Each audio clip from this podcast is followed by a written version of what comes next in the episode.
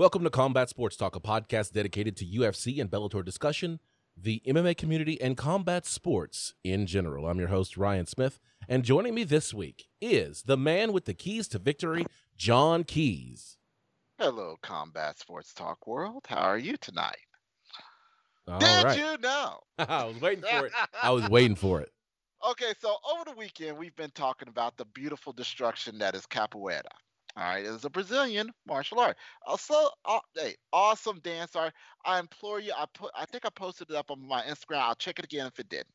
Anyway, did you know that to be a master? Well, I'll go back further. That capoeira actually started in Angola, Africa Oh wow! and was did brought know that. over by African slaves. And to be considered a master of capoeira, you must master both Angola and Brazil before you're considered a, a maestre in capoeira.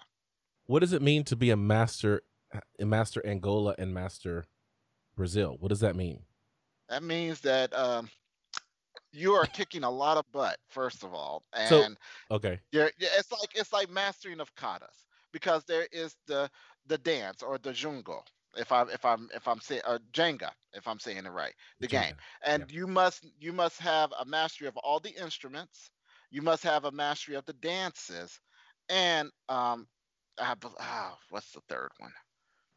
I cannot remember what it was. I do apologize combat sports world. I I, Alright. I what i did i had i had picked up another did you know fact and i think it kicked that one out. And that is fair. in the 70s show um fez the, the character fez by wilmer valderrama uh, fez was not his real name fez actually stood for foreign exchange student and that's Wow. your did you know And that's your Did You Know? On the other side of the screen is Kalechi KC Onyebuchi. Oh, how you doing? How you doing? We go. Also, just want to tag on to this fun little capoeira fact, just Oh, to my bad. say it correctly. Hit me with that po- Um, yeah so while a lot of it seems to be associated with the dance, like there's a uh, an interesting history fact of why it looks like dancing, though it is meant to be a deadly fighting art. oh please go right ahead and enlighten us mr onyebuchi There was a certain point in uh, the history of the West in which we did not allow gatherings of people of color because that could lead to an insurrection. So the dancing component. So the dancing component was meant to mask the fact that they were teaching each other martial arts. So this is why there is both the lethal and the non-lethal version, where it's just you really are practicing the body movement and it's rhythmic, right?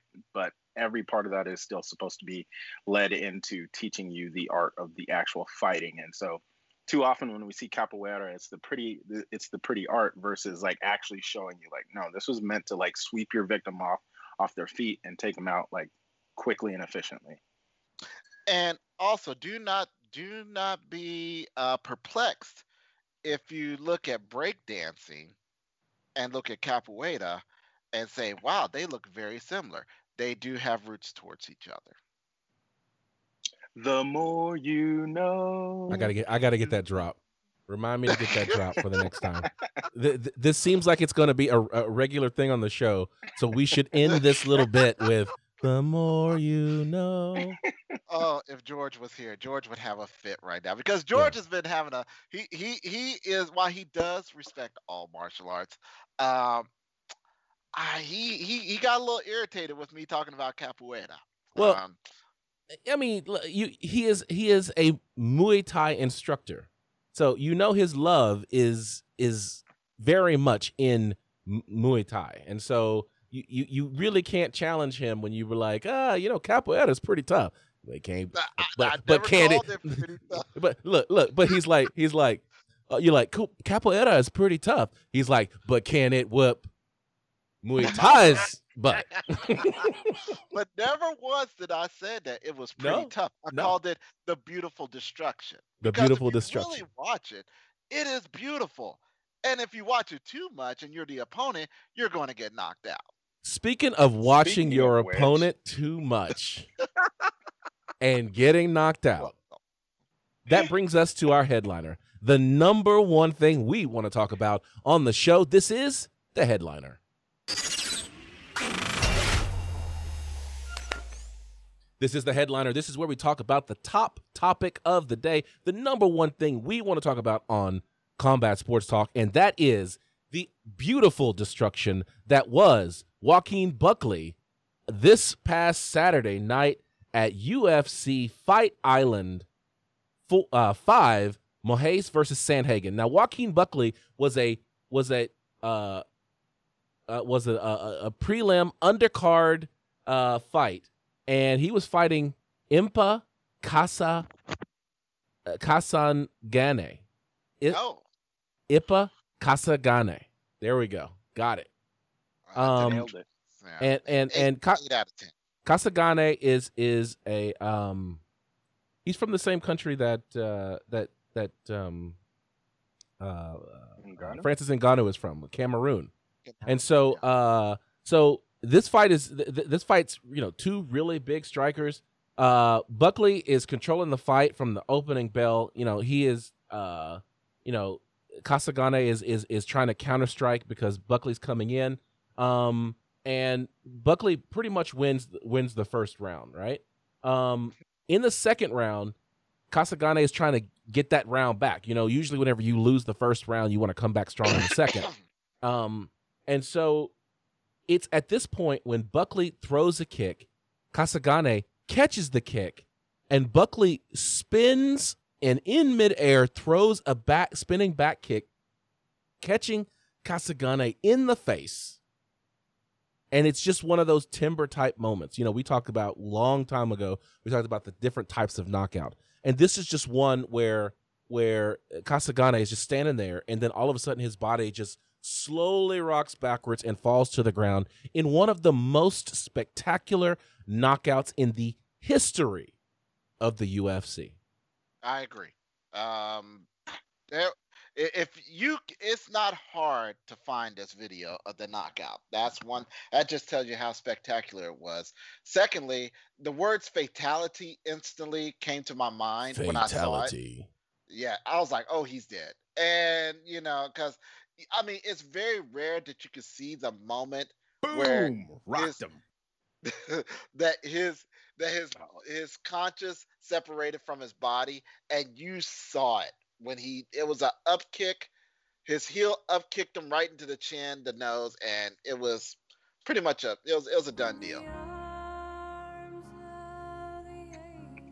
Ryan has found his drops, and he is loving this moment. I mean, that was like his body fell that slowly. Like it was just yeah. like he lands the strike, and then you hear uh, Sarah McLachlan just the, the, the chorus come up in the arm. I mean, it was bad. I mean, it was. Whew, you gotta watch it. You gotta watch it. It was. It was one of those once in a year, once in a in a decade kind of strikes. Perhaps once in a lifetime type of strikes that lands that you never saw coming yeah, it is considered the uh, the the candidate, if not the winner, of KO of the year.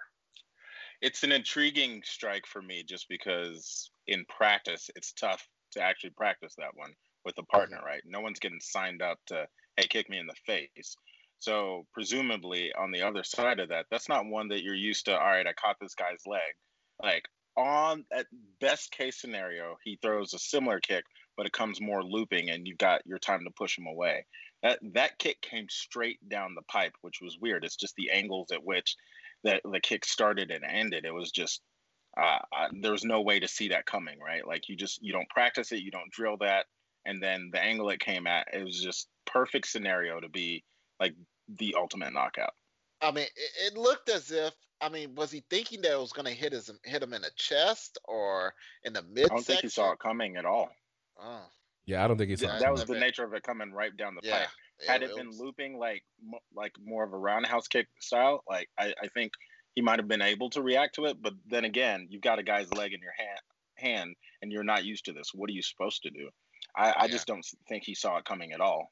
Yeah, I mean, we've seen so many so many kicks get caught, and the fighter really focuses on pulling their leg back so they don't get you know get swept or otherwise taken to the ground. So you would expect Right. that when you're catching a kick, you're in a in a bit of a dominant position, and it just so happened that he didn't have the leg secure, and and in not in not having the leg secure because he was just holding his heel.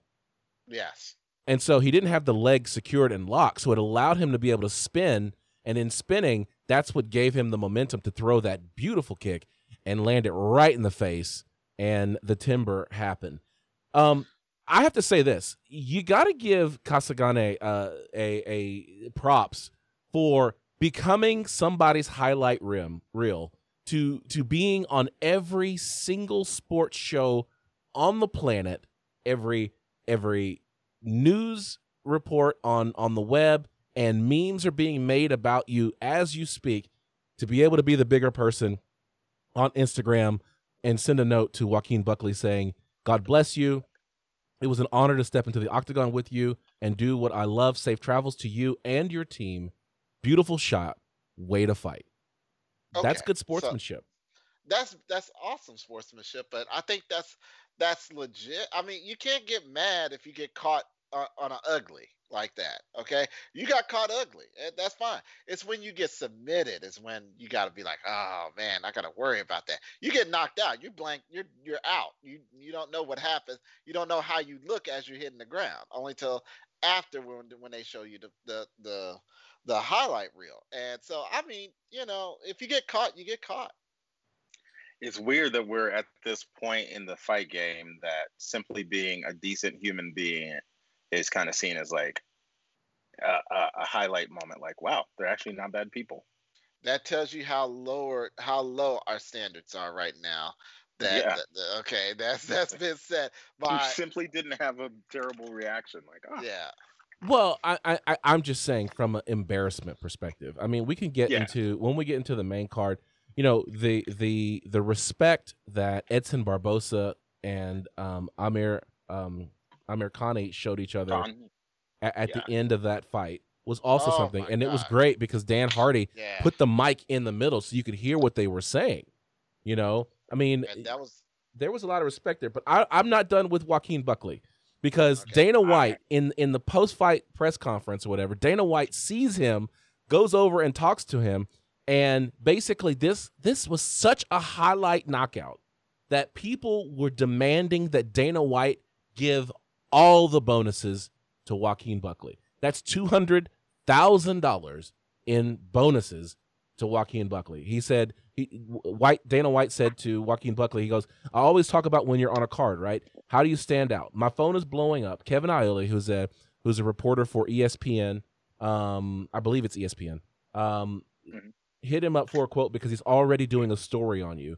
Everybody's saying just give him the two hundred thousand dollars tonight. Give him every bonus. Nobody's ever seen anything like that. Sean Shelby texted me and said, write him a check right now for fifty thousand dollars and go give it to him before he gets out. Incredible. So Dana White, this is the kind of thing that Dana White wants to see. I mean, we talk about how critical he can be of his fighters. When they do something great, he is he is among the first to celebrate them.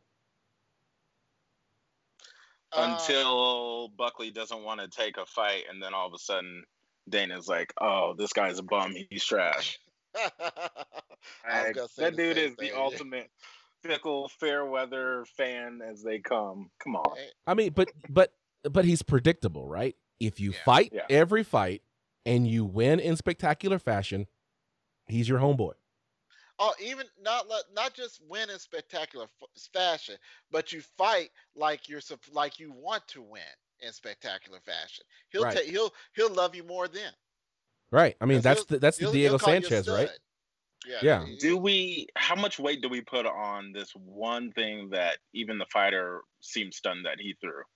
Like, all right, so you have one good kick. Let's see your whole career play out. Like, come on, fam. I, I don't Do think not- that's I don't think that's fair to him. I mean, none of us I, like I'm not blowing the, the hype train whistle for this guy. I'm I'm not you know we're not. But it was a spectacular knockout. I mean, and and it's something that we'd never seen before. He he definitely isn't. I mean, there it was great. I was on one of these uh one of these discussion boards, not not necessarily intelligent defense. Oh, look at that! Um, yeah, I was gonna bring that out. Yeah, go ahead and do that again. Whoop, This whoop. is our new shirt. Got new merch, y'all. Look at that. Intelligent Defense Discussion Group. This is a prototype. I'm still working on working on placement of the logo, but it is it is there. Um, so We'll Shout out. soon. but hopefully before Christmas. I was on a disc. I was on a discussion group, a different discussion group, and, we, and and the question was, what was the most spectacular knockout that got you saying "woo" like uh like Ric Flair?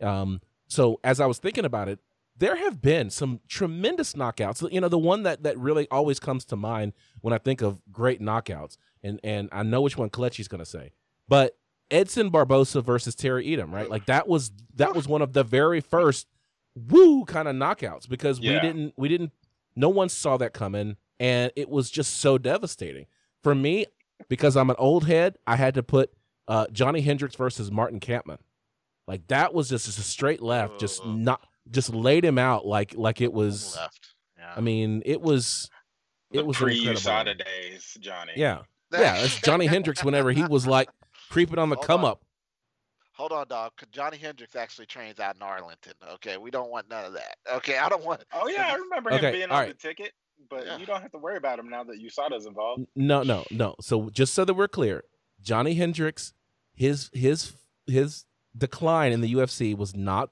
anything to do with USADA and and drug testing. It had everything to do without allowing um IVs.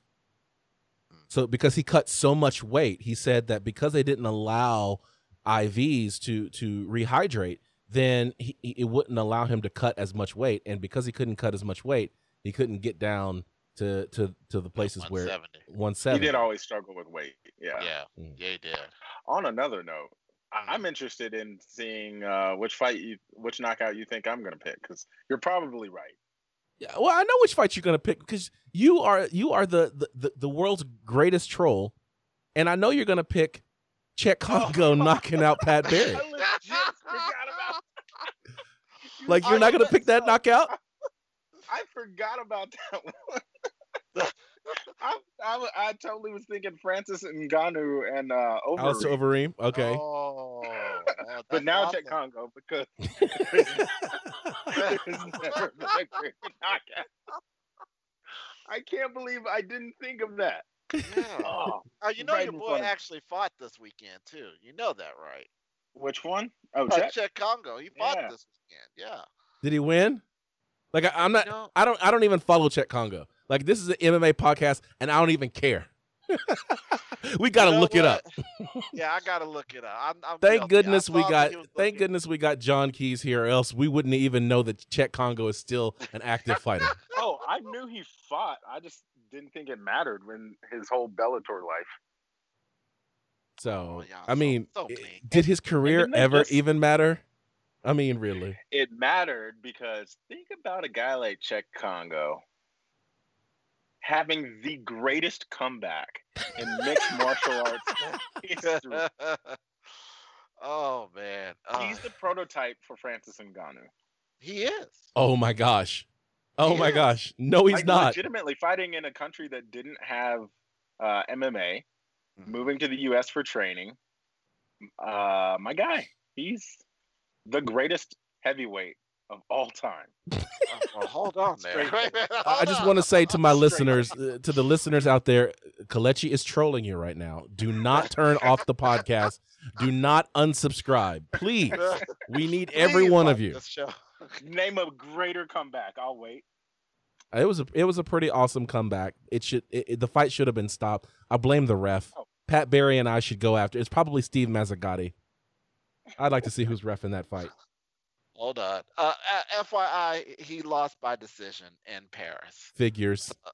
Yeah. Because oh, that wow. was the first MMA fight in Paris, right? Because MMA was illegal until this year. Yeah, Yes, it, it- that's correct. And so that was a So big that- deal. Um, Anyway, finishing up on Joaquin Buckley while while uh, John looks up that fact. Um, Scott Van Pelt, you know, he's uh, ESPN uh, uh, anchor. He got in trouble because uh, Scott Van Pelt was like, "I get that people love this knockout." He like, "I don't. I don't love it." He says the guy is out, mashes his head on the ground. Yay! And so the UFC and the MMA community came after SVP. They were so angry that he didn't enjoy seeing this knockout and he he said that it was it wasn't the fact that the knockout wasn't spectacular. It was his concern for the fighter, um, Kasagane, uh, who is uh, who is knocked out and you know hits his head on the ground as he's falling, you know, to the mat. So my last question for you guys: We celebrate the spectacular knockout, but we forget that there is tremendous damage happening to the person who's on the receiving end of that. Do we shrug our shoulders and say, that's the fight game? Or should we have some concern or some compassion, some empathy for the person who gets knocked out in a spectacular fashion? Okay, I guess I'll go first. Um, they're gladiators. They literally are paid to fight. Okay, long as there isn't any, I mean, you could have some concern if you want to, but they go in there to fight. They get knocked out. They get submitted. Sometimes bones break. Nose breaks are, are often. Okay, it happens in the fight game. I, you know, while I'm more concerned if he stays on the ground after an extremely long period of time, or God forbid, they have to carry him out. If he gets back up, I'm okay. I only, I'm only really concerned when they stay on the ground, even you know, for an extended period of time. Okay. What do you think, Alexa? Oh, and, and, uh, oh, go ahead. Go ahead. Go ahead. I think for the most part, I'm going to echo those sentiments, but I'll probably uh, choose uh, a slightly more soft way of saying that. Because yes, they are gladiators, but I think that there's levels to it in that when a boxer gets knocked out, I kind of don't care because like that's that's the desired outcome to me, a knockout. But the difference is their contracts are so much better. He's gonna get medical help. He's gonna have insurance. He's gonna be fine, or or she. But when I see an MMA fighter get knocked out, I'm thinking about the guys in the undercard who get knocked out, where you're making 35, 40k a year like your medical insurance is only for the fight. Like I legitimately know fighters who take a fight because that's the only time they have insurance and then get everything else checked out. So when I see those guys get knocked out, I do have worries because unless you make it to the next level, you're just taking damage for the sake of damage.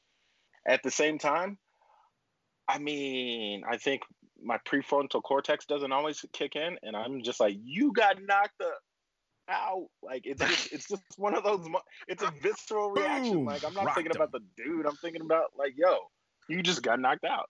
So like, you're saying, in other words, that either we need to have a universal health care that protects everybody, that covers everybody, whether you have you know a job or not, or we need a fighters union that will actually have it in the contract that they would be covered. Is if you are playing, if you are playing the combat sports talk drinking game, you have to drink up.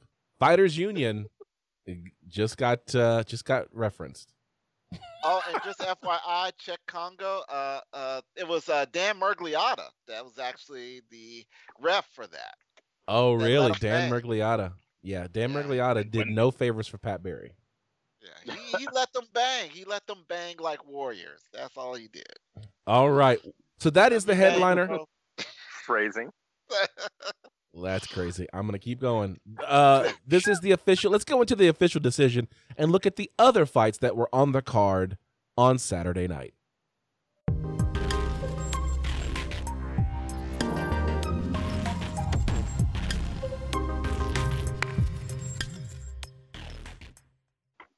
This is the official decision. This is where we look at the results from Saturday night. Uh, this was UFC Fight Island 5, Moraes versus Sandhagen, Saturday, October 10th, 2020, in the Flash Forum on Fight Island in Abu Dhabi. There were six fights on the main card. Uh, Ilia Topuria versus Youssef Zalal. Uh, My guy. That's your guy. Your guy got beat by unanimous decision. Wow. Topuria uh, was pretty dominant in his performance. You know, I've been working on trying to develop a scoring system that was consistent, that is uh, that allows fans and perhaps judges to more consistently and more predictably score fights. And and one of the things I noticed is in this fight, it would have been really hard to score based upon the way that we've developed the the the, the scoring system, system. Yep. because of the fact that one takedown resulted in multiple submission attempts, and I just don't know how to score the way that Topuria put Zalal in so many um so many submission attempts. I mean, it was just one after the other after the other. Zalal found a way to escaping. He escaped them, but but he spent so much time with with Topuria around his neck. It was it was it was brutal. Yeah. But clearly Topuria won the rounds, but it, it just seemed like it the way that the, the the the scoring system is written right now, I can't score that because the the submission didn't end in a submission. But see, it, it doesn't. It's not the fact of. I think the fact that he, not the fact that he attempted, but the fact that he actually had it on, and was really, I guess, as close to getting to a, a submission as anybody could have. It's like being in an armbar and you have it locked in the armbar, even though their arm is, you know, the back of their their left hand is touching their right shoulder. Okay, you can have it bent back there. That could be considered a score. Okay, it, the fact that they're submitting or not is, is, is one thing, but the fact that you had them in a threat in that threatened position, that should be considered a score. I mean, he Yeah. had the he had them locked up. He just wasn't tapping. Yeah, I, I just I just want to be mindful of those times where you get a fighter who puts on a guillotine and he's just sitting there. The the the, the opponent is not in any danger. And Right. he's sitting there cranking on this guillotine and he's just cranking and cranking on it. And you see the opponents like giving thumbs up and stuff like that. And it's like I don't want to I don't want I don't want to create the rules so that it's scoring that as a legitimate um submission attempt because it's it's it looks like it's tight, but it's not. And But see, eventually the head pops out. Yeah, but but you have to look at it because you know fighters will throw up the "it's not hurting me" type signal when indeed it's doing some serious damage. Yeah. And you have to really look Just at. ask Anthony Smith. Hey, you are closer you to said him it. than we You are, said it this time. I didn't say it. I'm just saying eh, that if you if you look at it like that, I mean that means that no submission attempts either you score them or you don't. And I don't think it's fair to a ground specialist that that if he's going for if he's going for submission attempts that you don't score that. All right, Clutch, what do you think? I think? think a submission. a- I think a submission attempt is the same as a takedown. Hmm. How much work are you putting in behind it? I mean, it doesn't matter how much work you're putting in. It's the it's the efficacy of your attempt. So if you have a if you have a hundred takedown uh, attempts in a fight but don't score a single one, does that mean that you were dominant? Not necessarily. If you're just a jujitsu specialist and you keep going for the same thing, uh, you keep going for different locks and you can't secure it. To me, that's the same as missing a takedown uh, attempt. Like, congratulations, you tried. But there's a different. I mean, there's a difference if you go for an arm bar and you don't get the arm. If they keep it, if they keep the lock on, you're tempting that. You're tempting that. That's different. To they've got the arm extended and they're cranking it back. But but that's the, but that's the thing, right? And so the way that the, the the way that the scoring system is set up is that if you score the touch tuck uh the, the takedown and then you pass to a more dominant position, that's where you get the score. The takedown is acknowledged. You get a point for the takedown, but you get more points for passing to a more dominant position. So what happens when you get reversed? The other person needs to make up those points because Yeah. now I reverse the position. So the the reason why I struggle with submissions on the way that the scoring system is written right now is because if you've got my arm extended and then I do what I need to do to get out of it, why should you get points for something that I escaped? Exactly. A submission needs if you're going to pull a submission, a submission has to end in a submission. Otherwise, if it doesn't, it's a it's wasted action. All right. So how about this? If a person gets the, the person gets the point for submission, but a person gets um, but the person that's getting submitted gets a point for escaping. I, so so and that, that kind of negates that negates the the whole attempt versus the escape. You pretty much put them back at zero. But that's the thing, right? Is that it? Uh, th- then the only time it would happen is that if you go to the end of the bell, you're in this in this armbar. Then I don't actually yeah. get to escape. But otherwise, don't be an the armbar with the, the bell. The, the the the way that I see it is, a submission is designed to succeed or fail. If it succeeds, you win the fight, and it doesn't matter. If you don't succeed, then the grappling continues, and you should be jockeying for a better position anyway. So yeah, I, I'd be interested to hear what the fight, what, what the fans think. For those of you who are watching, let us know what you think. You know, this is something that is a living document. It's under development. Um, it works pretty well though. Yeah. And uh, and, and but this is the one in this Top, Topiera, uh, Topuria fight versus Zalal. I was I was really thinking like, wow, the number of times he attached uh, some type of submission attempt it really he really should be getting some type of benefit for that. And maybe those are passing guard. Maybe that's what we should really be scoring is the fact that he's putting himself in a position to to to attempt another takedown, uh, to t- attempt another submission, and that should score as moving to a more advantageous position, which which which is codified within the, the the the methodology. So, I sorry for the digression here, but that's that's something that I was thinking about in watching this fight. Tom Aspinall, he's a he's a an English striker. He, he came in pretty uh pretty well, uh, highly touted versus Alain Baudot. Um, Aspinall defeated Baudot via TKO in round one. I think this dude. I mean, I know the French always get a hard time because of them having surrendered to Germany in World War II. But this dude surrendered, man. He just balled up, turtled up. I didn't even really see him get struck that hard. I mean, maybe they're, they're the heavyweights. Maybe he did get struck very hard, but he turtled up real quick. This fight didn't go quite as long as I thought it probably should have. The heavyweight fights in the undercard were more impressive to me. This is just another reason why that you watch the undercard. Okay, just you always watch the undercard because you will get they set the tone for the rest of the card. That's what I say. I vehemently disagree. I will not take your vehemently, vehemently disagreement. I will not take that. No. we will not have it. We will not have it all. we have watched from the undercard as your no-name fighters but that's the whole overseen MMA advances. I say we will not have it. we will not have it all. Heck, I'm just saying. I like the, watching the. I like watching the prelims. There, you know, it's it's always a grab bag. It's a grab bag.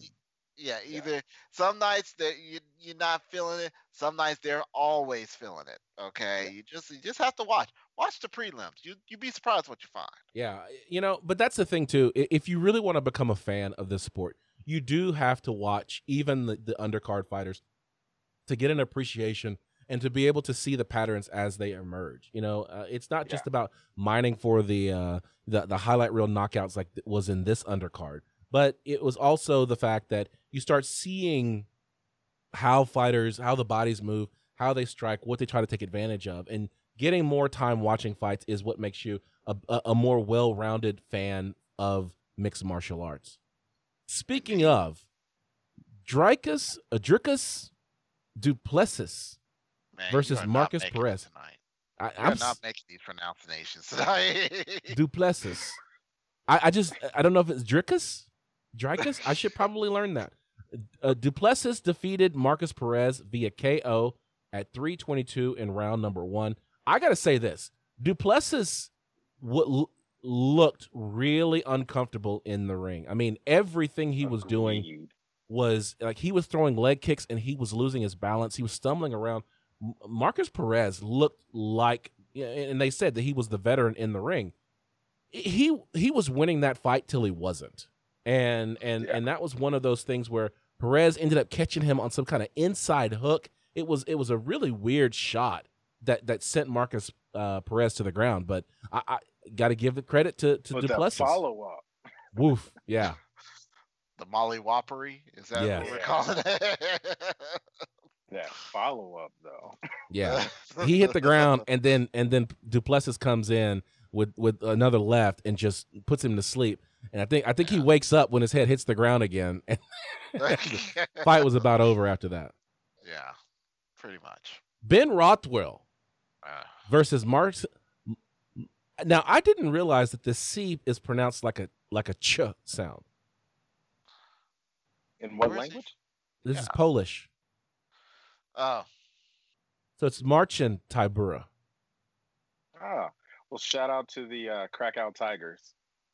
Yeah, so Marcin Tybura defeated Ben Rothwell by unanimous decision. Rothwell, I thought, won the first round. Like I'm sitting there because you know KC and I were the only two on Rothwell, and uh, I thought Rothwell won the first round, and then Tybura just started moving his head, moving around, landing strikes, bloodied up Rothwell, and by the time the fight was over, Rothwell was ground and pound to just mush. It was. I have not seen Rothwell take a beating like that in a long time. hey, hamburger meat does that. All right. In the co-main event, I'm just gonna let that one hit the ground. In in the co-main event, Edson Barbosa defeated Makwan Amirkhani via unanimous decision. Uh, I was the only person on Amirkhani, and so because of that, I in solo have to have have to get one of these. Ha you fool! You fell victim to one of the classic blunders. And of course, I need a little bit of this. Ah, ah, ah, For the record, did you hit the wrong button first? No, no, no, no, no, no, no. I, I I played I played the classic blunders. I played the classic blunder. I I Uh, intentionally you did can't that. do that because I'm like, that was that was a really. I thought it was a really good fight. I mean, it was just I just. did uh, not Barbo- enjoy it. I mean, Barbosa was just a better fighter. Why didn't I you just- enjoy it, Kalechi? Uh, I'm giving you full screen maybe on it was this. just too evenly matched. What? So I'm That's the giving you full full screen for your explanation of why you didn't enjoy this fight. It was a Oh, great fight. Here we go. Full screen close What- up. what- was it a great fight or was it a lot of feeling each other out? That was a I great I don't know. They were just. E- I, I felt like they were evenly matched, of course, but mm-hmm. I guess I just expected more out of Edson Barbosa, to be honest. Like maybe my expectations are just crazy high for him, but he has all the tool sets to be one of the greats, and I just feel like for me, he should have dismantled uh, Amirkhani. Now, I, I thought the same thing until I saw his one loss record. Because I was like, I was thinking, why is he ranked so low? Okay. And then I looked at his one loss record and I'm like, okay, it's starting to make sense. Okay. Because he had racked up several losses before he won this one. And Yeah, and in that He becomes- division, he's just he's just it it no. In that Well- division, it's just a bad. Eh, he He's- you know he- when you oh go ahead. Well, what I was going to say is he's ranked low because remember he took a lot of losses at 155.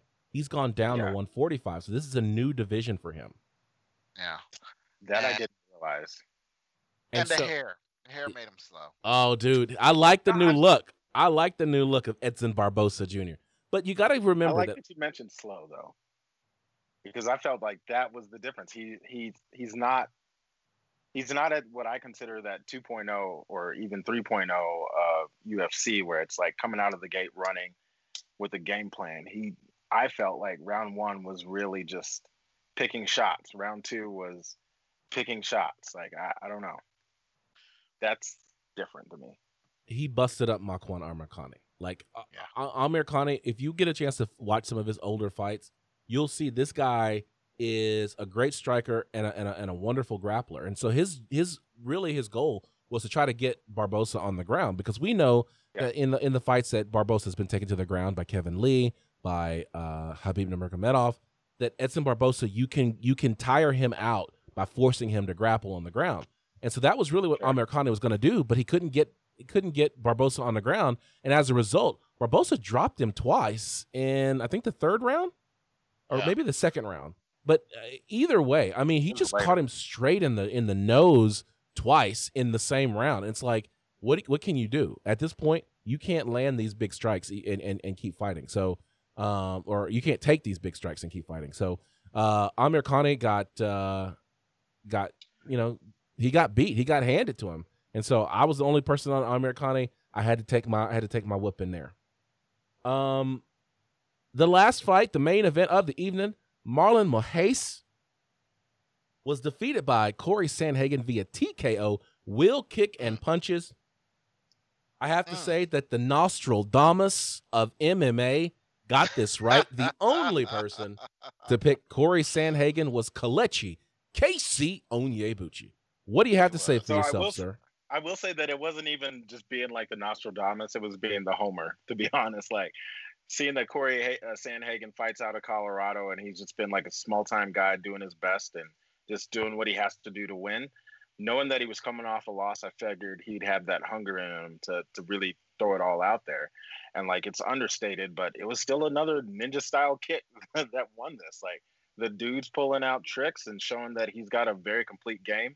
And what I loved about this fight was that he stood tall, he, he kept his distance, and knew he was going up against a power puncher and really chose his shots well without sitting back. Like he was active while while continuing to stay at distance.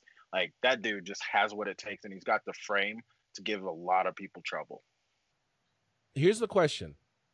Marlon Moraes went to social media and he said that it wasn't his day, but the fight was stopped early. Do you think that the fight was stopped early? No, the the way he tried to get up, come on, fam. Like, uh, I know every fighter's supposed to feel that way, and hell, heck, I thought the fight was stopped early when I couldn't breathe, and you're like, nah, we're throwing in the towel. Like, come on. It's one of those that you'll see it in retrospect and be like, yeah, nah, he got me. So, what do you think, John Keys? I, I, you know, I have to watch it again. I thought he did get stopped early. I really did. I mean, because he was still scrambling. He was still scrambling, but you know what? The ref was right there. He saw he saw something that I did. I'm gonna say if I'd let, I, he needed a couple more seconds. If he got a couple more seconds and tried to get up and he stumbled up, then yeah, he would have got like, kicked okay. right back down. Yeah, I couldn't see. And that was the part I was like, well, I don't know. If, I don't know if he was really there or not. You know, so, So you're 100% right. He was scrambling, but when the ref stops the fight, notice the scramble basically stops, and and Moraes is trying to figure out what what year he's in. yeah. Like so, I the guy, like so. Yes, I, I, I'll I'll I'll rescind this. Like yes, early stoppage for the sake of protecting the fighter. and that's and that's fine. I mean, if you could clearly see that dude was dude was was done. Like I said, he probably saw something in his eyes. His face was like, er, I don't know. I, I I don't know. All I'm gonna say is is that either way, you know, Corey did because at first I was like, did that kick actually hit? him? It did hit him. It did Okay. hit him. It, it hit him in the worst place. Okay, it's like right up in. If I didn't have hair, uh, it would be like right up in there, and, and it that's that's your brain. Okay, so wherever you hit, It hit him right there. That's your brain right there. that's your brain, and yeah, From that, that's Doctor Keys over here. Yeah. He's the he, It's now we're gonna call him John the keys to surgery. Yeah.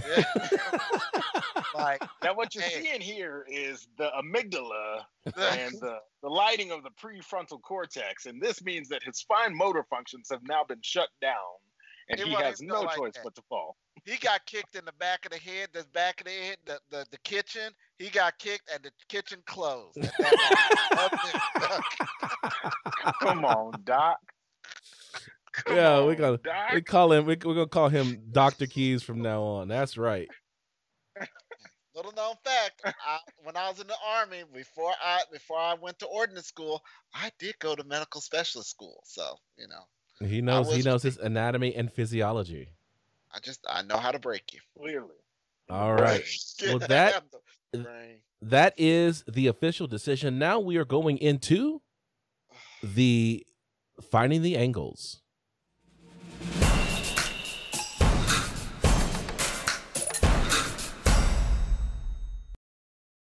All right, this is finding the angles. This is where we talk about the headlines, and I'm going to tell you guys up front. I did not organize these, so we may double back, we may triple back, we may be all over the headlines when it comes to finding the angles this week. So just bear with us. We're going to go quickly through the world of headlines uh, in the MMA world. Uh, first off, Corey Sandhagen says that he believes that Aljamain Sterling deserves Petr Yan next, but if the UFC offers, he taking that title shot. That Come was on, a very man. weird statement. Come on, Like- man, do better. You know, He's not wrong, but you got to self promote in this game. Well, I hear you, but, but- I'm just like, dude, you know, there's an injustice going on. and, Alright, and he you he knows. He said that he would feel really bad if the UFC gave him a title shot over Aljamain Sterling, especially given that Aljamain Sterling has a win over Corey Sandhagen. So Yes. i- y- you would think that or that that that Aljamain Sterling would get that next title shot, but here we are in October, and Dana White has only acknowledged that it makes sense that Aljamain Sterling would get the next title shot, but nothing has been booked, nothing is guaranteed, and with this highlight reel finish of Marlon Moraes, who was the number one contender at 135 pounds, it is very possible. But it is very possible that Corey Sandhagen could sneak past Aljamain Sterling and get that shot. If Now, I- why do you, think that is? you know what? We got to do a deep dive. You know, I've been circling around this topic, and I've just, I've, I've often asked the question: Why is it that Dana just won't let Aljamain Sterling get this shot? It is, it is, in the words of of Django, you had my curiosity, now you have my interest. Okay, I'm gonna have to do a deep dive and find out where it went wrong. Okay, where this relationship went went wrong. Okay. So, what I hear you say is that Aljamain Sterling wants the fight, and Dana White said, but, but, but, but, but you're black. Why? Why did I let this happen? Like Why did I let today, this happen? by the I mean, That's Kalechi is- shirt. I, we got militant Kalechi here today. We we got to be prepared. We, look, I'm gonna have to Oh, my start. Look, am I am I gonna have to get my no Kalechi camera angle ready? so you can just hear it in the background. no, uh, let's not do that. That's Disembodied voice of Kalechi going, but you're blick. Man, I don't know. I mean, I, I mean, That's all, not all, it. I just, it was just fun to throw out there. yeah, yeah, yeah. it is fun to throw out there, but seriously, we need to find out why. Well, We really I, I I don't know. Uh, we should we, we we should probably find out why. Um, but that's that is not to say that Aljamain Sterling is not going to get the next title shot. It is only the fact that it is still in un, in question, and it has been this long since Aljamain Sterling beat Corey Sandhagen. Like Aljamain Sterling's last fight was Corey Sandhagen. Like he should Yeah. have he should have this title shot by now. That even if they're talking about possibly giving Corey Sandhagen this title shot, something is afoot that is keeping Aljamain Sterling and Petr Yan from being uh, declared. So I want to see what happens there. Probably a fist, not a foot. Yeah, nice. Um, so everybody knows the the the Mike Perry, Platinum Mike Perry, and Darren Till beef that's going on. That basically, um, Mike Perry is taking you know taking an L to Darren Till in the social media, Twitter beef wars. However, Darren Till actually went a step farther. So we talked about this, I think, two weeks ago. But Mike Perry said that he was willing to give a corner spot to the highest bidder. So anyone out there, you, me, anyone listening, could bid on a spot to corner Mike Perry in a fight. Darren Till's like, I'll be your Huckleberry. And he paid $5,000 to corner Mike Perry. My guy said, I got five on it. I got five on it. Oh, very nice. Yeah, Look at you. Look at you. uh, Um, this relationship is is rivaling Ryan Reynolds and Hugh Jackman at this point. All I'm right. so glad you didn't throw up John Jones. Oh my gosh. Well, go ahead and say. Go ahead, complete it, so our listeners no, can no, no, can no, no, can no, make no, the drink. No, no, no, no, no, no, no, no, no, no, no. He did not say the other name. All right, so it does not. It does not. I could have been talking about John Jones and Izzy. Yeah, he could have. But no, it no, because this is humorous, but it's gonna end up in a fist fight. Okay, that's the only difference between Ryan Reynolds and Hugh Jackman and Darren Till and Mike Perry. It's gonna end up Darren Till and Mike, Ter- Mike Perry are gonna end up in a fist fight at some point. I wonder if um, Street Jesus. Why did I forget his name? Jorge, Jorge Masvidal. Masvidal. Yeah, there it is. Right. Why you forget his name? But... Um, so Jorge posted about um, all these professional fight uh, trash talking that turned to physical fighting uh, uh, outside of the octagon or the ring. And I'm wondering if this had something to do with it because there's been a lot more Twitter beef than usual amongst UFC fighters. And yeah. I mean, Street Jesus is the king of the two piece and a biscuit, so maybe he's hoping that some some more of this plays out.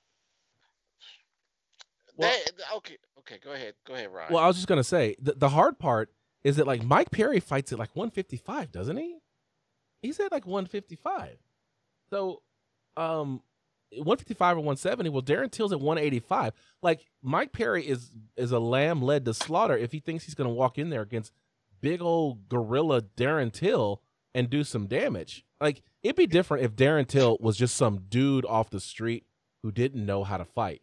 But Darren Till is a Muay Thai specialist and he's a big old dude with tree trunk legs. I don't think Mike Perry needs his nose. Oh, so uh, we got it coming in from from one of our listeners here, uh, George Stallworth, that uh, that Who's that cat? That Mike Perry is a uh, is a 170er. Either way, Darren Till is a big 185. Oh, yeah. I, hey, and Darren Till has proven time and again that he can he'll come down to 170. Okay. Um, isn't it your uh, stance, Mr. John, Doctor John Keys, uh, that size is of no consequence in MMA? Absolutely not. Okay, Randy Couture has proven it, and I've watched enough UFC that I could be. Hey, I may not be a doctor, but hey, I went to a Holiday Inn once, and I know some doctors. Okay. All I'm saying My is, God.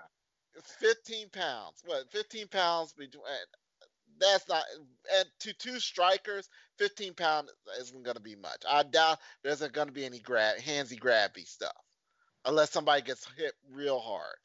And then all of a sudden somebody's going to come. 15 pounds in mma is a big deal especially oh, i say that. rehydration. That is true because remember people just because they make weight don't mean they stay weight all right. The only time they stay weight is if they they hit the they hit the the scales just before they go into the ring. All right, and we ain't seeing that. So I say let them go for it. I say give them a catch weight and just let the two the two animals have it. Uh, yeah, I I mean I I'll I'll see it. And and you know I was having a conversation uh, this week because we were talking about a forty pound difference at heavyweight and whether or not that was fair. And the, the lighter fighter ended up winning by TKO. So it, you know, once you get to a certain weight class, you get diminishing returns on the advantages that weight will give you. Yes. Because once you get to a certain frame, body size, um, it really comes down to how the weight is distributed, whether or not you're going for power or speed and endurance. And so, um, you know, but I think that Darren Till probably walks around much heavier than 185. I mean, the dude is six feet tall, fights at 185, and we saw him in his first fight against um, against Kelvin Gastelum, and mm-hmm. and Darren Till just looked like a Hulk next to Kel- Kelvin Gastelum. So, yeah. you know, I, I just don't like the matchup for Mike Perry. Um, and so you know maybe he, his his crazy crazy eyes can can make it make it a fight, but uh, Darren Till. I think Darren. I was going to say uh, that. Have you met Mike Perry? Okay, had do you, have you seen his antics? He is slowly becoming the ODB of MMA. He's trying to mm-hmm. take Crazy Horse's title. Well, he he is that. Yeah, and he's doing a good job at it, might I say. So, so Darren Till has um has a fight coming up this December against Jack Hermansson, mm. and um, you know, and like and and and it's going to be a great fight. But but Darren Till says once he dispatches of Jack Hermansson, Jack the Joker, um, that he wants to come for Khamzat Chimaev. Since nobody wants to fight him, he's like, "I'll take. Listen, I'll, I'll, do it." Like I, I like this Darren Till that's like that that's willing to just kind of at least throw his name in these hats to stay interesting. You know, it's real hard for for fighters who don't who aren't great on the mic. I mean, you know, the Liverpool accent that Darren Till has is sometimes difficult to understand. And so, you know, it's it's if he's on if he's able to write and stay on social media and stay relevant and keep his name up with some of these people, fighting Khamzat Chimaev is a is probably a great fight for for him to take because he could be that number one on on on Chimaev's uh, rising star. The downside for Darren in all of this is that he's only in this position because of his inconsistent UFC record. If he's if he's winning more often, he's not even in a spot where he has to call these shots and and have Khamzat be something that actually boosts his resume. It's it's sad that a fighter of his caliber has picked the wrong shots and hurt his resume to the point that Khamzat's even realistically on his radar. Oh know. I think that's I think it'd be a good fight. I mean, Darren Till is grooming himself to become the next Donald Cerrone, in my opinion. That he's either hit or miss, and he's, hopefully he's going to be. Was that thirty-seven dresses or whatever it is? Always the bridesmaid, never the bride. Like, yeah, twenty-seven dresses, right? Yeah, yeah, seven dresses. Yeah, yeah. seven. Twenty-seven. Oh, is it 27? One of these numbers. It's 27 dresses. I'm almost Yes, it's 27 oh, dresses. of course no I know. No shame in that. no, I, I, watch chick flicks. I'm here I, for it. Yeah. No, but I look. I got a wife next on the other side of this wall. I had to watch a lot of chick flicks to get that marriage. All right. Just saying. I support it. Have you watched but it? for real though, I, I feel like that's my point. Hold yeah. on, hold on, hold on, hold on, hold on. Do you know the ten the ten things she hates about him? Oh yeah. Yeah. I can't name. It. What we're gonna them, start? I know I've seen it. Start naming them out. Is that what you want? You want us to go through the yeah, list of? I, I, want. I want to hear. How, is how, that how... the one where there's like a puppy involved? Mm-hmm. Okay, I've seen this one. Ten things I hate about you. This is the Julia Stiles movie. Like, of course I'm looking it up. Like, I, I'm not supposed to retain the information. Like, like, look, I just had to be present. It's still me. I had to be there. I had to sit in the theater. I had to okay. eat the popcorn. Oh, oh, wait. You saw that in the theater? Dude, yeah, that's different, different. Okay, Listen. confession time. I saw Titanic in the theater. I ain't gonna lie. Dude, I saw Titanic I in the theater. Three hours. 10. Yeah. Yeah. I, listen. Okay. Funny story, and then we'll, we'll get back to the fight game. so, so we have been there. Uh, okay. Yeah. This is this is combat sports talk, man. I was in combat. It was combat at Titanic. I'm sitting here. I'm sitting here with my girlfriend, now my wife, watching Titanic. I gotta speak. I gotta speak soft because I was like, "No, I'm just kidding." You around? I be talking. uh, we are in there for three freaking hours. That movie is three hours long. Yes. Homegirl throws the throws the necklace in the in the ocean. Credits start to roll. I'm like, well, that was a good movie. Let's get out of here. And she grabs me and holds me in my seat and is like, no, I want to watch the credits. So I didn't leave until the credits on this three hour movie. So it was a three and a half hour movie. Hell to yeah. the yes. Bruh, ended up watching whole perception of her. I ha- I'm sitting there like, please, and I'm trying not to laugh because you know she's sitting there crying and all that kind of stuff and I'm well, I, and I can't laugh. Uh, go ahead. Go ahead. I, I can't I can't laugh. So I'm just sitting in there waiting, looking at like looking at my watch. Popcorn's all gone. Wondering how much longer these I got to listen to C- Celine Dion and, telling me that her heart will go on. And that's the reason why you have a problem with Celine Dion. I got it now. I hear it.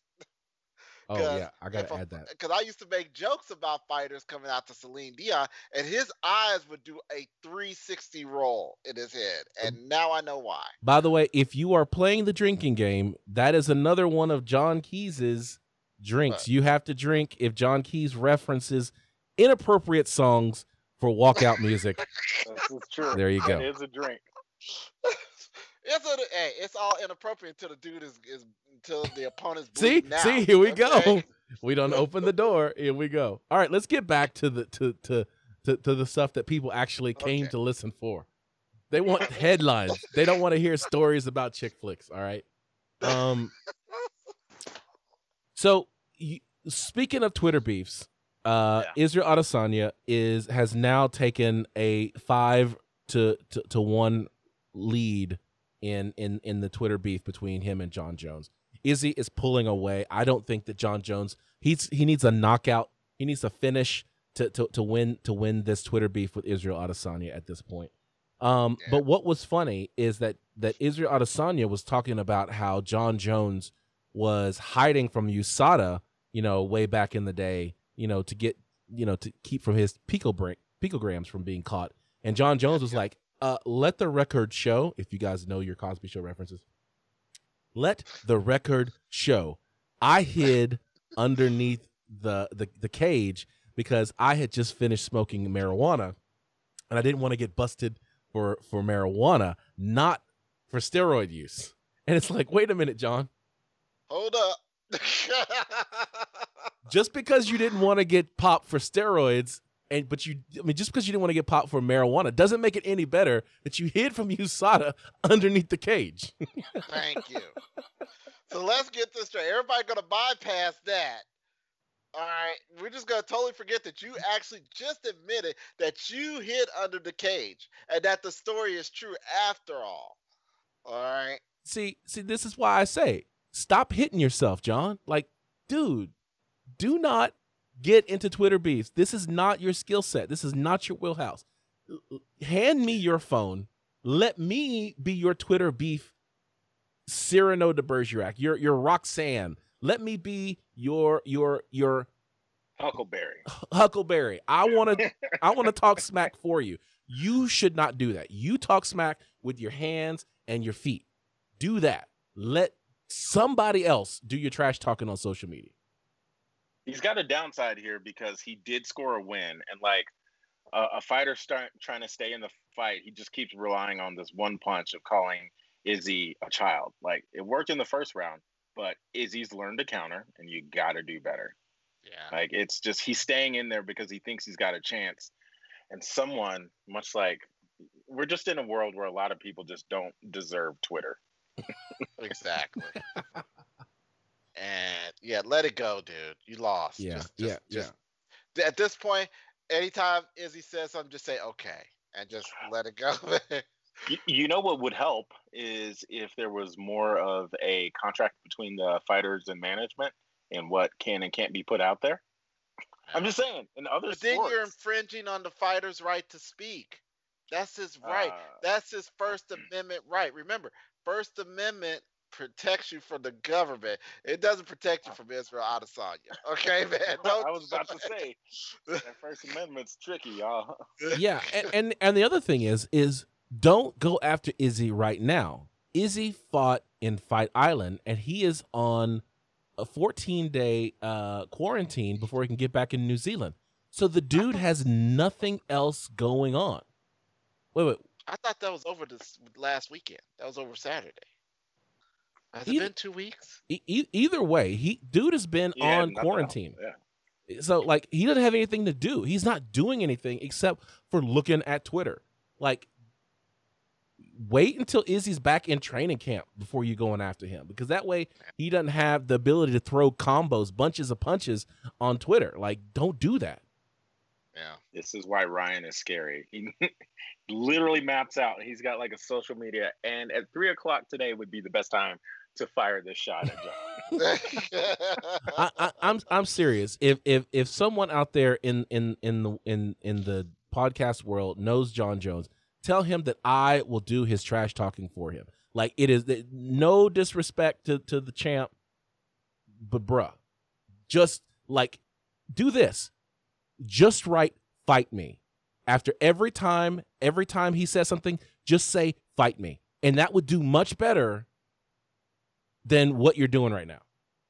if you so bad, hit me. hit me. Come in the ring. I I will sh- look. My my boy my my boy uh Khabib Nurmagomedov said Send me location. I'm gonna send you like I'm gonna build because I'm Jon Jones and because I have money. I'm going to build an octagon at this location and I'm going to stand here on this date. You come find me. Like, actually, you know what I'm going to do? It, see, if Jon Jones really want to do it, I'm going to go to New Zealand. I'm going to build an octagon in the middle of a uh, of the New Zealand countryside, and I'm going to stand there on a date and dare you to come and find me, Israel Adesanya. I don't know about that, dog, because I've seen some of the wildlife down there. That's a big, dangerous. I don't know. Nah, okay? you're talking about Australia, not New Zealand. New yeah, Zealand bro. has There's sheep. Okay, okay. I'm just saying they're lawfully close, man. I mean, I'm just they got sheep. The sheep will get you. Real talk though, like uh, I love that that mention of Khabib Nurmagomedov and send location. Having those sound bites and being quick and simple to the point mm-hmm. is the key here. John is uh, elaborating way too much and trying to be prolific in his denunciation of Izzy, and it's it's falling on deaf ears at this point. Like short and sweet. Make a, a soundbite, a, a message that's easily repeatable. Yep. And your fight me is perfection because there's no retort. And yeah. just remember, people, combat sports talks not only deals with the physical, it deals with the verbal as well. We some trash talkers here. I, I challenge anybody. um, yes, uh, speak, speaking of, of Khabib Nurmagomedov, uh, he said that he would not coach on uh, the upcoming epi- uh, season of TUF against Conor McGregor, even if the UFC offered him five billion dollars. Billion? So why does Dana White lie, as we talked earlier?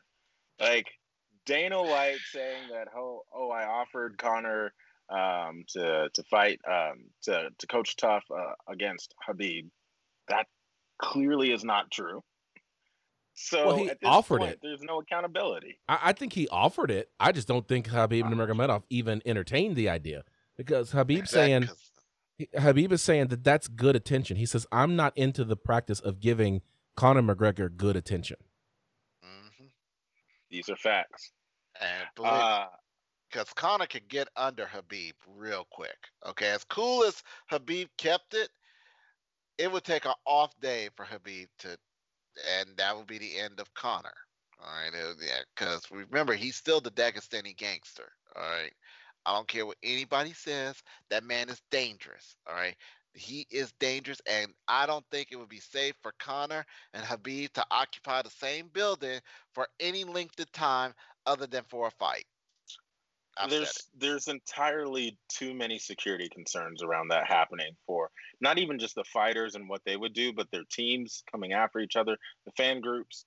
Like it's it is too caustic a situation for the UFC to say that this is in this time worth their money.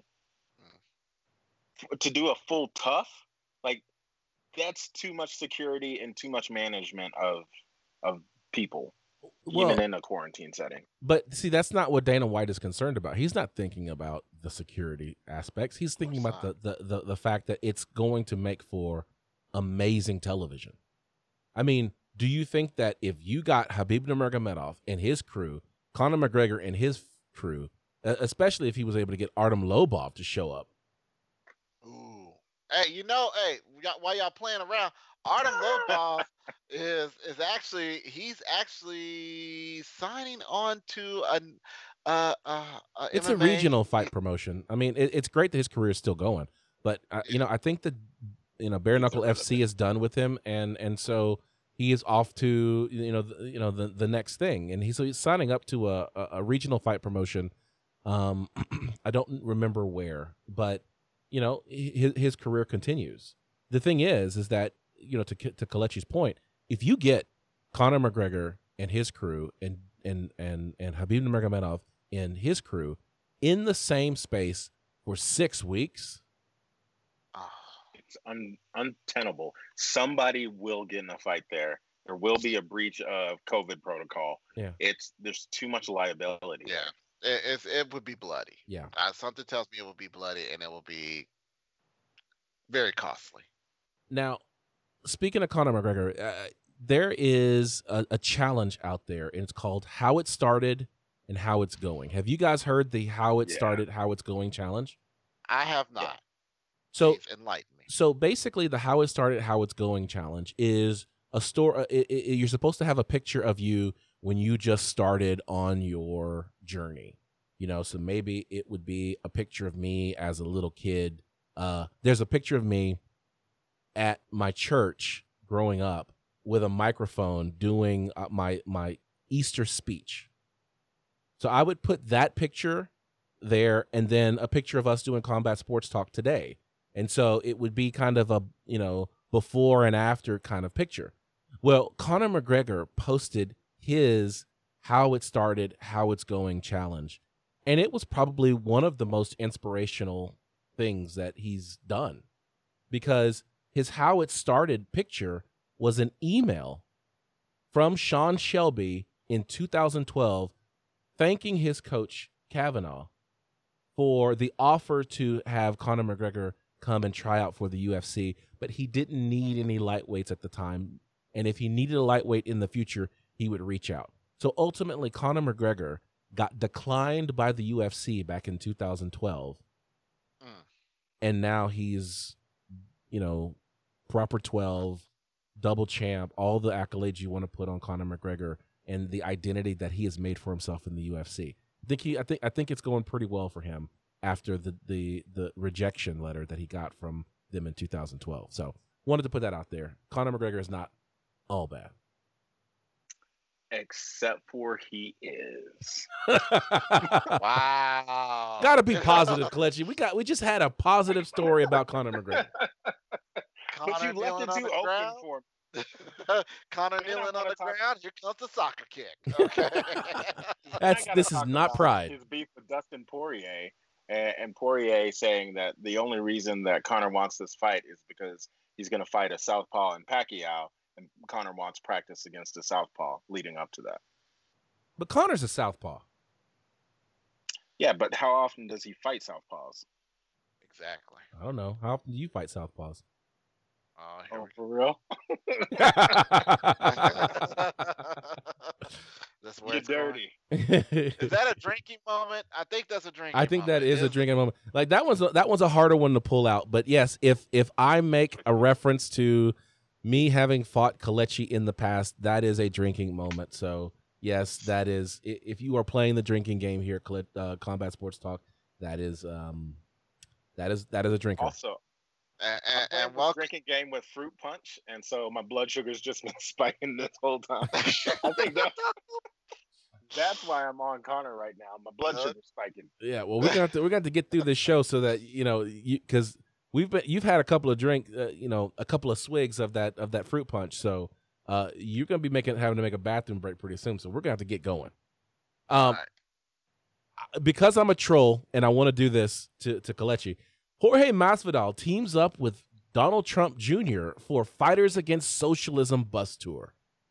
That's right, I did it. I brought that to you. There you go. Oh, Why do you it. hate? Feel it. You hate me Feel it. again. My boss watches this show. Myself. But you right. know how I feel. I'm pushing you. I'm pushing you to that line. We're gonna have to do an after dark just so you can get it out. Um, the uh, yeah, it's basically you know Jorge Masvidal has expressed his support of Donald Trump um many times, and so they've got him going down the streets of Miami Dade, uh, supporting him, and uh, speaking out against uh Joe Biden. How's that work? I have so many problems with this.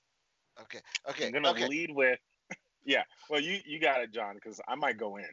Okay, we're gonna save Kalechi's moment for after the bell. It's gonna happen immediately after the show. It's literally we're gonna say goodbye and we're just gonna lift it up, and then we're gonna hype Kalechi up on on the whole Trump Jr. thing and Jorge Masvidal, and then we're just gonna let him fly. We're It's not like gonna be able to up a balloon. publish it, dude. Like, like we're not gonna be able to publish it. Like, fans are gonna gonna be like, "Oh, I can't wait to go and see what Kalechi's gonna say about this," and then it's gonna be like, "No, we can't publish it. It- it- it's it's basically one here's big thing, though. censored statement." Y'all know me, and I, I love history, and Yeah. so for me, this is this is problematic from a historical stance, and the fact that for any anyone who is a will disagree with my statement, I will challenge you to first understand what socialism is.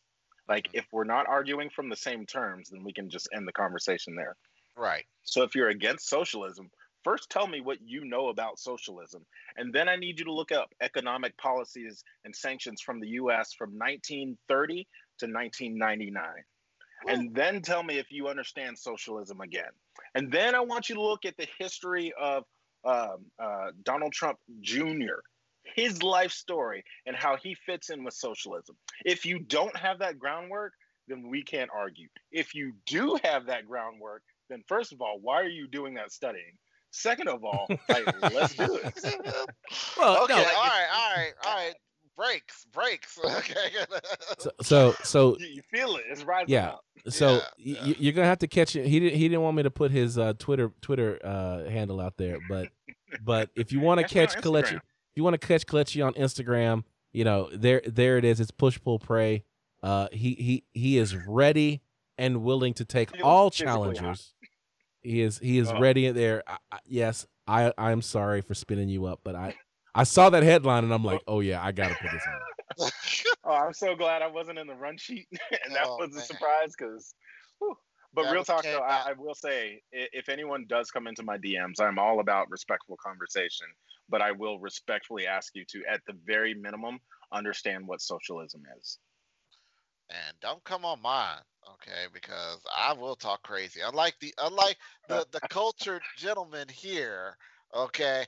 I do talk crazy, okay, and it's it's. I am surprised that I am not in Facebook jail on a permanent basis. I'm surprised Instagram has said, "Nah, man, we can't let you do this."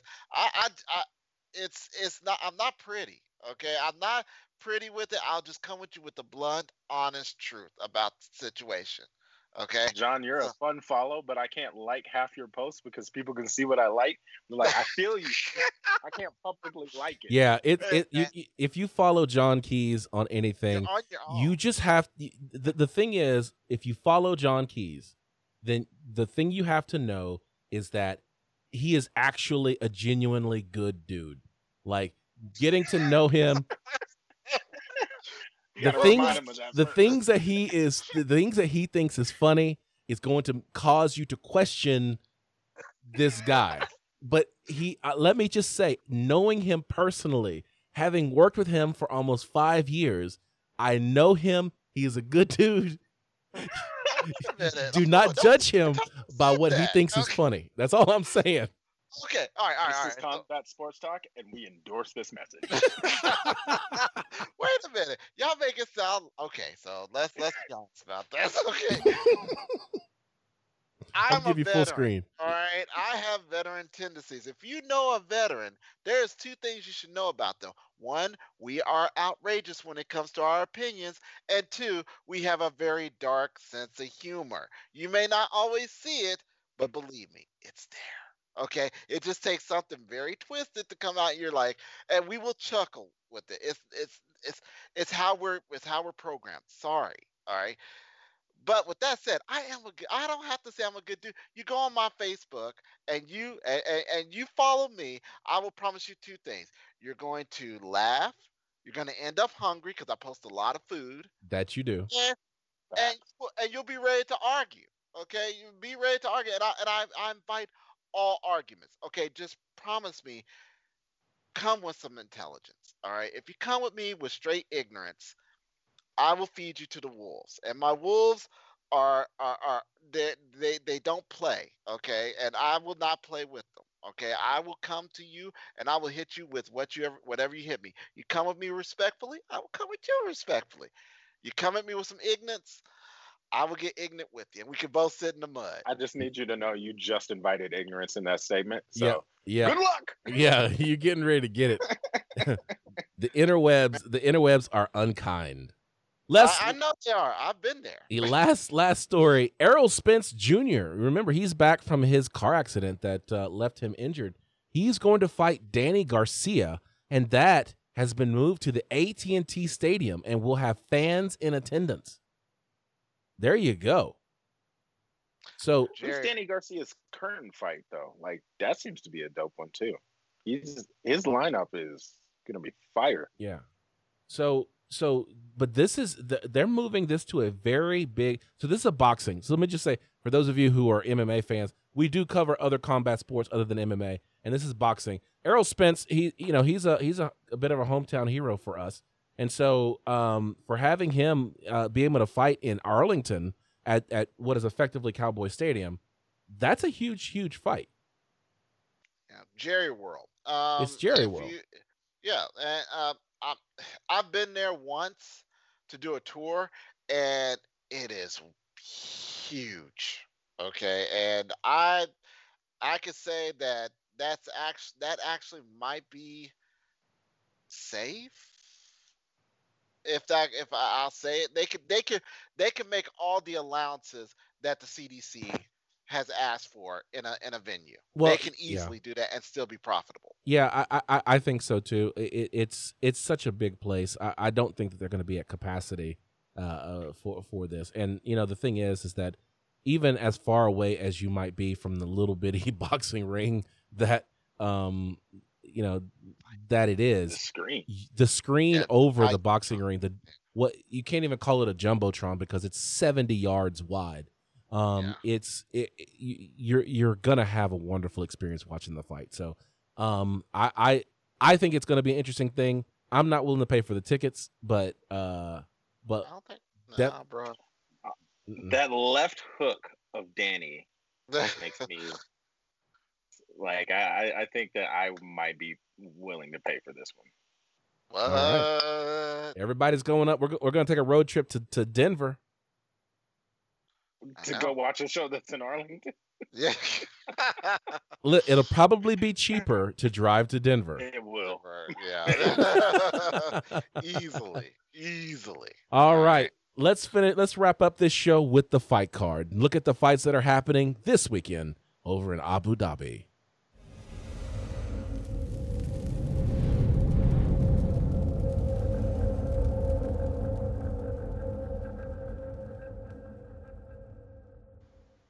All right. It is UFC Fight Night Ortega versus Korean Zombie, Saturday, October 17th, 2020, at Flash Forum on Fight Island in Abu Dhabi. We've got six fights on the card Claudio Silva versus James Krause, Thomas Almeida ah. ver- versus Jonathan Martinez, Cyril Gane versus Ante Delija. Gane. Gane. Cyril Gane versus Ante Ante Delija. Okay. Modestas Bukauskas versus Jimmy Crute. And in the co-main event, Jessica Andrade versus Katlyn Chookagian. And in the main event of the evening, Brian Ortega versus Chan Sung Jung, better known as the Korean. Zombie. So that's uh, like a stereo fact. yeah, know, yeah, right. So uh, let's go. Let's do a uh, let's do co-main and main for uh for uh our fight flash fight picks. You got Jessica Andrade versus Katlyn Chookagian. Uh, Kalechi, who you got? Um, I've got a Factory X moment. Oh. Yeah, that's a drinker. Uh, there, there, are two fighters uh, on this card fighting out of Factory X, so I'm pretty sure coach has just basically been living in Abu Dhabi at this point. He's got a fighter on every card. That said, uh, who's the underdog in this fight? Uh, I, I, don't have. Uh, I don't have uh, odds in the run sheet. As I put everybody on the spot. Yeah, uh, good job there, man. Yeah, yeah. Hold on. I'm picking against Andrade. Let me just. Okay. All right. All right. You got Katlyn Chookagian. Jo- uh, John, who you got? I wasn't gonna be able to say that. I will. I'll take Andrade. I, right. I, have a feeling. You know, yeah. uh, for me, I my my gut tells me to go with uh, Katlyn Chookagian uh, as well. Okay. Um, and so I don't know if if um, um, I don't know if, if George Stallworth wants to type in his uh his his pick. Uh, but is, but he, George shooting hooky. He, he, well, he's watching the show. He was watching. He could have just come on the show and, and made and filled up the, the the four square, but that's all right. We'll catch you next time. All right, and in the main event of the evening, Brian Ortega versus Chan Sung Jung. Remember, this is a bit of a um of a grudge match because Brian Ortega slapped Chan Sung Jung's uh, translator a few months ago at a fight, and so because of that, this is this is a uh, you know kind of a bad blood kind of fight that's uh, that's been brewing. Also, Rener Gracie tests positive for COVID nineteen and will not be in uh, Brian Ortega's corner. So that means that he can save face and actually tap if uh, Chan Sung Jung gets him into a submission because Rener Gracie is not going to be there to judge him. That's for you, Doc. Um, no. Real quick, as we're no. how is it that we just got to the NBA Finals and they played what was it, 172 games with no COVID? And... They didn't play 172 games. They they didn't. Normally, a, a basketball season is only 82 games, and they didn't play a full 82 games. They only played like 30 or 40 games. Uh oh.